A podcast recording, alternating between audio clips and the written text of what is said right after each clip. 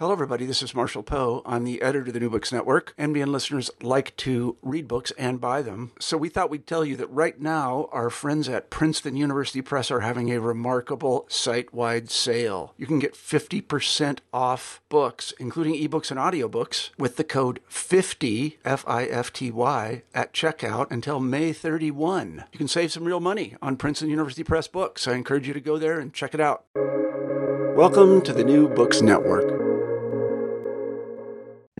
Hello and welcome back to the New Books in Indian Religions podcast, a podcast channel here on the New Books Network.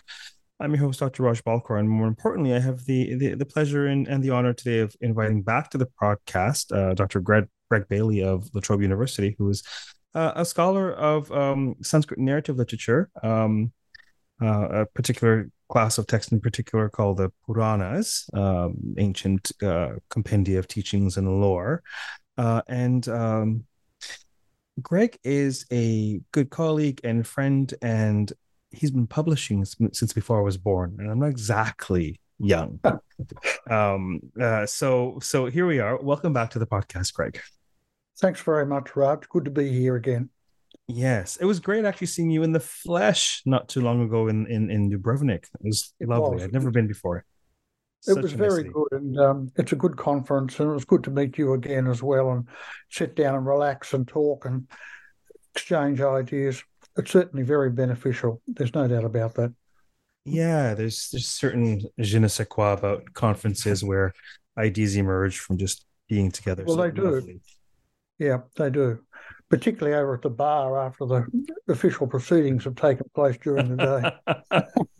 the, the, there are many sources of inspiration for the ideas. Sometimes there what's are. in the glass, for sure. Um, yep.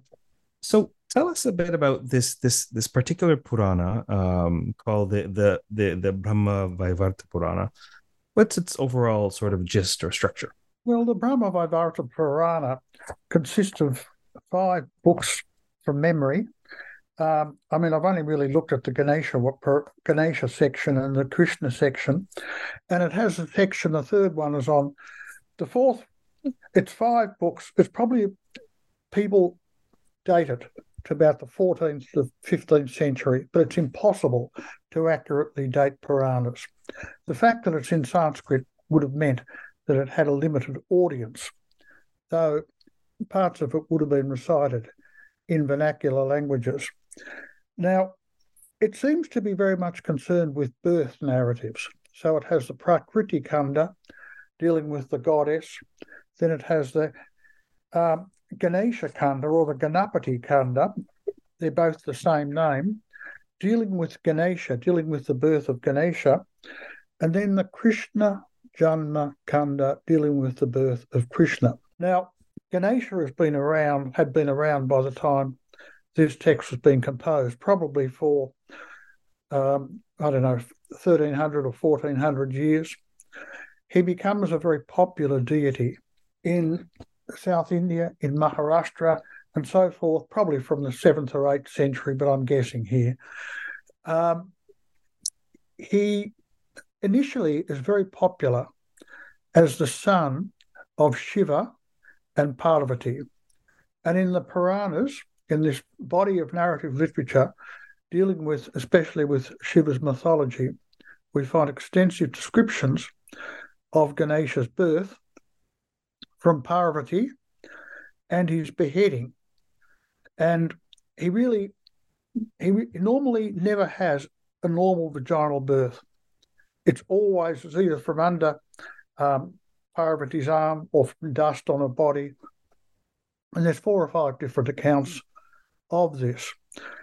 In the classical myth of Shiva, Parvati, and Ganesha, he is born and he's got a he's got a normal body. He does not yet have the elephant head, which marks him off as a unique deity in India. And one day Shiva goes in and wants to see Parvati, probably to have sex or something like that, because this is very it's it's implied in all of these myths. And Ganesha, as a young boy, is standing guarding the room where she's in and saying, No, no, you can't go in, you can't go in. So Shiva just goes bang with it and chops his head off like that. Parvati becomes extremely upset and um, really gets stuck into him verbally. And so Shiva goes out and cuts off the head of the first thing he sees, which is an elephant, and slaps it on Ganesha's head. Hence, Ganesha becomes the elephant headed god. Now, the whole notion of animal headed gods in India um, is significant. We mainly have Hanuman, Ganesha, and the man lion avatar of Vishnu, Narasimha. But the of of these three, the most speculation about the head seems to be associated with Ganesha, and even in this in this Brahma Vaivarta Purana, we find bits and pieces of that, and in the Vinayaka Mahatmya, another text about Ganesha, which I've translated, which has never been translated before, we find in, we find speculation about this. So it was clear that for Ganesha worshippers and those who transmitted his mythology and his theology, the, the idea of the elephant head becomes very important indeed. We have to bear in mind that he has another brother, Skanda Kartikeya, whose myths are all also mentioned in the third book of the Mahabharata, and in fact come out again in these two texts. Now, in the case of the Brahma Vaivarta Purana, the Ganesha Kanda really has nothing much original in it at all that is not found in earlier myths. But I mean, we get that all the time in the Puranas. And um, I mean, we could make a comparison of that with, with so called contemporary reality television in the West. There's just continual um, repetition and the restructuring and, and, and the, the um, telling uh, uh, uh, underneath the surface of the myths of neoliberalism, competitiveness, individualism, and so forth. Very similar to what we find in these Puranic texts, where you get the same myths coming out, but being reinterpreted with new elements being added into them at various times. in a way, it's the it's the devotional traditions recommunicating themselves to new generations all the time. But again, when one reads the Brahma Vaivarta Purana, I just had a look at it again for this podcast. I hadn't looked at it for some time. One finds there's a lot of material in there about Krishna and the mother goddess. Parvati, which is the name which means daughter of the mountain, is continually being called Durga, a goddess which you'll know because of your work on the Devi Mahatmya. And she often gets very angry and very annoyed and so forth. And this is described in the text, and it's been suggested by other scholars. This is because the Mother Goddess was so important in late medieval Bengal, which is pro- which is almost certainly the case. And the relationship between Parvati and Ganesha has always been a fraught one, not as fraught as between Shiva and Ganesha, but nonetheless, it's been difficult. And this has given rise to all sorts of um, speculation, psychological speculation, and so forth, particularly amongst American scholars about Oedipus complexes and this kind of thing. Now, the the other point is that all Puranas operate on about three different what we call interlocutory levels. That is, who does the speaking, who does the telling. In the case of the of the Ganesha Kanda of the Brahma Vaivarta, it's Narayana speaking to Narada. Narayana is a form of Vishnu, very important deity, of which um, Krishna is also an avatar.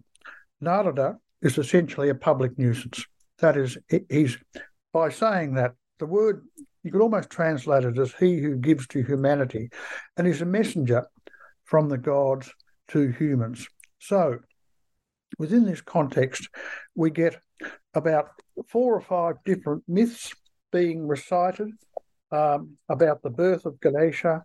Um, we have a very long version of the um, Rama Jamadagni myth, that is Rama Jamadagni, who um, gets into trouble with Arjuna Kartavirya, a king who wants to steal his cow Kapila, the cow of plenty, and who's involved in, in chopping his mother's head off and so forth.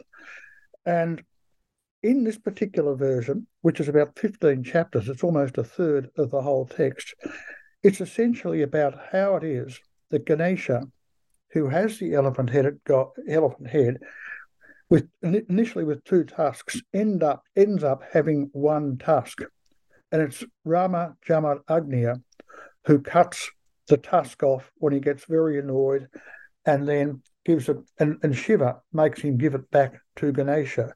And we know that there's a prominent myth that the Mahabharata itself was written down by Ganesha with one of his tusks. Um, so, what we what what we um, what we find then in this particular throughout the theme running through, or one of several themes dealing with Ganesha, is it's about the birth of Ganesha and how he acquires his particular appearances with the help of deities like Krishna and the Mother Goddess and Shiva to a lesser extent. And in the initial chapters dealing with the birth of Ganesha, uh, we're told that Krishna, in fact, is Ganesha, so which is quite significant. Shiva and Parvati are, in fact, having sex, and um, they get distracted by a Brahmin, Vishnu in disguise of a Brahmin, who comes to the door wanting food, which is a very common motive in classical Indian literature, the interfering Brahmin. And Krishna's Shiva's semen goes onto the bedspread, and he they, if they forget about it because both of them going are going out to um, satisfy this Brahman. Krishna comes along and mixes himself in it. So there's an interesting blend there of two deities, um, Krishna and Ganesha, to the extent that Krishna becomes, as it were, in this kind of the- theology, this um, Krishna theology becomes the power behind Ganesha himself, which is most interesting. And it's, in addition, it's he or Vishnu who gives Ganesha the role of being the first to be worshipped at any puja, which we know every puja that's performed in India, and it's been the case for probably a millennia, um, they, obeisance has to be made to Ganesha. Why? Because Ganesha is the creator and destroyer of obstacles. And so, if you if you allude to Ganesha initially, and then you um, that form the perform the puja, it should be straightforward. It should go ahead quite easily without any problems at all. Now, in addition, what else we find? We find lots of stotras, um, hymns of praise to deities. Some of these are to the goddess, some to Krishna, some to Ganesha. We find in the first eight and nine chapters uh, descriptions of kavacha, that is K A V A C A. A kavacha is a kind means armor, but it's it's like an armor based on words that you, in fact, can put, recite, which will, it's believed, protect you from all sorts of problems. And so, this text, in addition to dealing with Ganesha's birth and his acquisition of his mixed animal human form, it also contains a lot of devotional material about various about various deities, mother goddesses, Krishna, and so forth.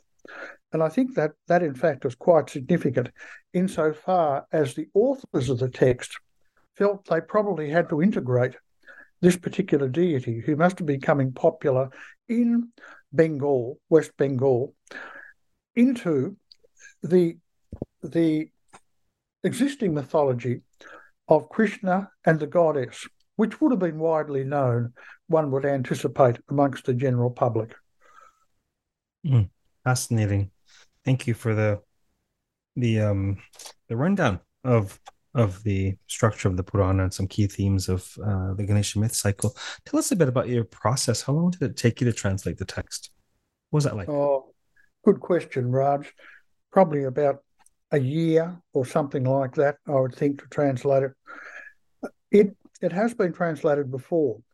So in that sense, if you find parts that are unclear, you can check up the earlier translations, which I did as, do as a matter of course, because you've got to respect what other people have done before you. And then you um, have to think and think again. A lot of it is straightforward, though the problem I tend to have, I tend to translate too literally. And I think that in Sanskrit, as you will know, the passive form is used very, very frequently in past and present tenses of verbs. And um, in English, we use it much less. And I tend to leave it to some extent in the class in the Sanskritic way, syntactical manner, when it probably would should be translated into the into the active in English. But anyhow, to get back to it, now I had the Motilal text that Motilal Banarsidass in Delhi published it. They have been publishing a long series of translations of Puranas. it's very been very valuable actually because many of them have never been translated before.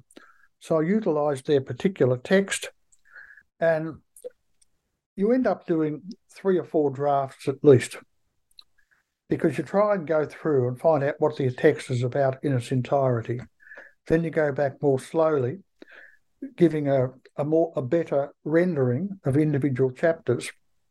Then you put aside the really you try and get everything done, but then you find difficult parts that no matter how hard you work, you can't get them um, to render satisfactorily in English, which means you probably don't understand it. That's the reality. And we have to bear in mind that each individual Purana probably exists in, in hundreds of manuscripts. That is, from a pretty early period, from the seventh or eighth century onwards, there was a, a long tradition of copying, writing down, and copying manuscripts. I've seen people doing it in Tamil in South India, in Pondicherry, and or no, in Madras in the Adyar Library, still copying it down, doing it beautifully. Sometimes, and I've looked at manuscripts from the 16th to 18th century, the Ganesha Purana, which I translated, and you often find um, mistakes being made um, with footnotes being added and so forth. And there's often differences added on into these into these um, versions, and so the printed edition, probably starting from about the uh, mid 19th century, tries to to get some kind of um, established text, that is, a text that seems more accurate and goes back to an earlier period than a lot of the existing manuscripts. The problem with that, and we've seen it mainly in the Mahabharata and the Ramayana in the so called critical editions, which are very valuable, but they tend to present the text as something that's received a particular order, particular form that that we have to um, uh, we have to recognise as being respect as being more valid than other forms. But in fact, these were continual traditions that were evolving. And that's one of the problems. How to get in, you can use footnotes in order to reflect different va- variants and, and different forms and so forth.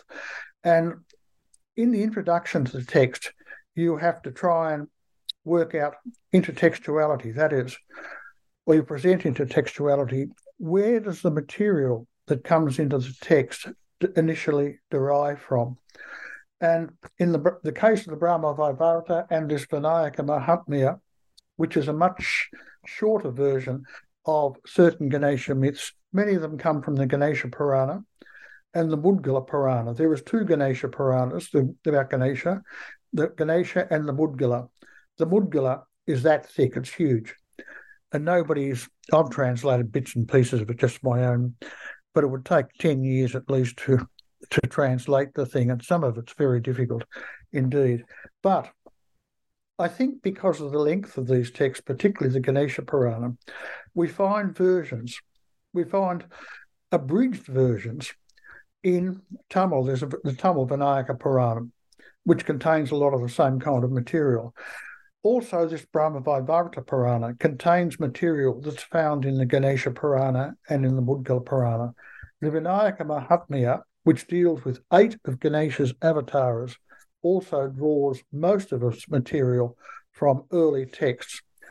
And one can see why, because it's much easier to recite something that's 46 chapters or 24 chapters in the case of the Vinayaka Mahatmya than something that's 250 chapters. And it makes it more accessible to have a shorter text, makes more more accessible. But again, back to translation problems. These inevitably, are going to arise arise in a language like Sanskrit, which is does have because it's an Indo-European connection.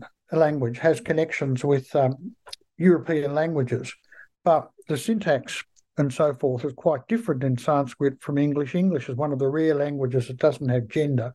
Sanskrit has three genders and so forth. So one uses, for the Brahma Vaivarta, I used the Motilal edition. For the Vinayaka Mahatmya, I used a number of manuscripts and also a printed edition, which I've included in the back of the back of the volume. So it's time consu- it's time consuming, and um, not as easy as some as a lot of university administrators would think it would be. no, it's it's painstaking work, and it's difficult to convey to folks that even we scholars of the Purana, like, can't really be a scholar of the Puranas. I mean, uh, as a whole, they're va- I mean, of all of the Puranas, vast, vast, vast amount of texts, and you sort of focus on the ones that uh, are of most interest to you. And I'm currently trying to create a resource, a, a sort of a website, so mostly for we scholars so we can see you know what do we have manuscripts for and where what has been translated and when you know so it's sort of i don't know but i can't speak for you but it's it's hard for me to keep in my head the state of uh Puranic scholarship in terms of what to find where and and, and I, I continually uh, forget and remember certain translations in various languages. I mean, what what do you? I mean, to my in my experience, it's a, it's a little bit unwieldy for say a a grad student to say, I'm going to go and you know study the Puranas. It seems that we we could use a little bit of um curation of the of the existing content. Would you say? I, yeah, I think that we've got a number of resources. We've got Vettam Mani's Puranic Encyclopedia, which is mm. simply an alphabetical list of deities that occur there. We've got Ludo Rocher's very valuable book the, on the, the Bible of Purana studies. yeah, published in 1986 um, by Harrassowitz in, in Germany. That is very useful for giving bibliographical material up to that time. And I remember talking to Rocher the first time I went to America about that, and he said that he was brought up in this conservative European tradition of textual history and so forth, just looking at layers of texts and how far back they go and what's been added. When he looked at the Puranas and looked at a few manuscripts, he realized he had to change his methodology. But his book is extremely valuable because it gives description, descriptions of the 18 great large Puranas, Mahapuranas, as well as a lot of minor Puranas, and gives a useful bibliography. The other um, resource, the, the bibliography. I don't know is the Epic and Puranic Bibliography mm. started at the University of Tübingen. I don't I don't seem to be able to get that on on on, on its on its link now on the HTTPS number, but that's very valuable as well because that contains thousands of references and it gives summaries um, of many of the important articles and publications. And that's certainly a very, very, very valuable resource indeed. Um, but what's happened since then in the last 10 years? It's been it's been patchy. I mean, our knowledge of it has been patchy, and I'm sure that um, that um, a, a, website devoted to this would in fact could in fact be quite valuable if people contributed to it, because it's very, it's if you get if you fall into the Puranas you, you're in danger of drowning. It's like reading the Mahabharata. Mm. You, you can never get out of it. And um, mm. with someone of my age who forgets things, I mean, you try and remember. Um, look, if we looked at the Padma Purana, four volumes, about 500 pages each in Sanskrit, it's impossible to remember the whole thing. Motilal has done a long, in this same series as this Brahma Vaivarta Purana was published, Motilal has done a translation of the Padma Purana, which is very useful. But um, there were projects in India that think had titles like a social, um, social and political material in the Markandeya Purana, social and political material in the Brahma Purana. These are quite useful, but they're essentially paraphrases of the material that is found in, in, in the Puranas. Um, but the Puranas are very important texts because, as you know, they occur in vernacular forms, and they've given rise to the to the genre called Mahatmya, on, upon which you've worked extensively. And it's these Mahatmyas that give inspiration, I think, to miniature painting, but also can be recited at a particular location because most of them are centered on, on, on locations. The occasional ones on a deity like this Vinayaka Mahatmya and the Devi Mahatmya. But they can be, they have the benefit of being short, which means people can people can read them. Um, and remember them from beginning to end. So all of that, I think, is, is, is fundamentally important. I think our big issue, big problem, of course, with all of classical Sanskrit literature, is how to, apart from the commentators, who people who commented upon it, and some Puranas have been commented upon, like the Bhagavata Purana and the Vishnu and um, the Linga. How did the punters, how did the majority of the population who were Hindu devotees receive and understand this material. That's still very difficult. I mean, McComas Taylor has worked on this in the Vishnu Purana, Beth Rohlman to some extent with the text on Gujarat that, that Mahatmya she worked on.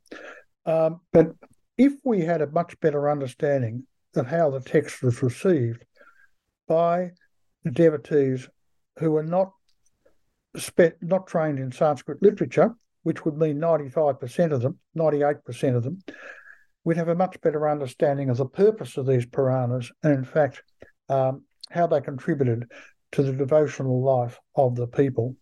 Fascinating.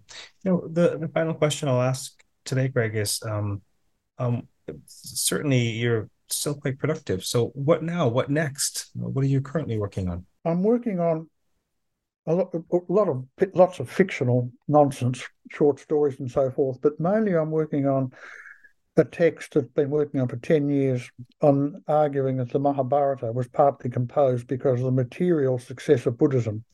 Buddhism, from the period of Ashoka onwards, if if not earlier, had developed itself as an important religious social institution. It, by the beginning of the Common Era, it was it attracted a, a large amounts of money, um, and it involved itself in local economies. Julia Shaw, a London archaeologist, has shown this dealing with Sanchi. It involved itself with local economies, it created jobs and brought money in. And I think the Brahmins, who were being forced to reconstruct their own identity, in two in the from about 300 BC onwards, because the economy was expanding, urbanization was was developing, and so forth. They developed the Varna theory or consolidated the Varna theory, which had existed before it, um, as a means of placing themselves at the top of a hierarchy and deriving an income without necessarily possessing property. The Buddhist texts show that there were very wealthy Brahmins who possessed property, and we know this from the Mahabharata as well. So I'm, I'm trying to look at the Mahabharata in its much broader context than simply staying within the text and and and and looking at what it's about. My guru, the French woman Madeleine Biardeau, her final work was a two-volume work, about 800 pages, and she tends she's also interested in, in the Buddhist influence, but he doesn't look at the archaeological material. And as I was originally trained as an economist, I it comes all of this comes back to me. And but anyway, that's what I've been working on, and it's driving me insane. It really is. there's so much material on it. Where do you start? Where do you end? How do you know you're right? How do you know you're wrong? But it's typical of scholarship. That's what it's about. Well, it's it, it is indeed typical, but it, it takes a, a seasoned and humble scholar such as yourself to admit there's much that we don't know, and and the the beauty is that the messy work of groping about and seeing what we find. Yeah. Um, yeah, it's it's. Uh, I had the good fortune of looking at the outline for you shared it in Dubrovnik. I think I have still have it in my in my files here, and uh, it's an it's an ambitious project, not just in its thesis but in its scope or a number of Mhm. chapters, and perhaps Yeah. it may well be divided into uh, a couple books. Who knows? But it is a fascinating so. concept, and and the the idea of just as um, PIs and detectives have to follow the money, perhaps historians historians of South Asia of Indian religions are also wise to follow the money and see who is paying for what. Absolutely. Absolutely. Excellent. Well, thank you very much for reappearing on the podcast today. Thanks very much, Raj. We'll see you again. Sure. Okay. Right. Bye. Bye for now.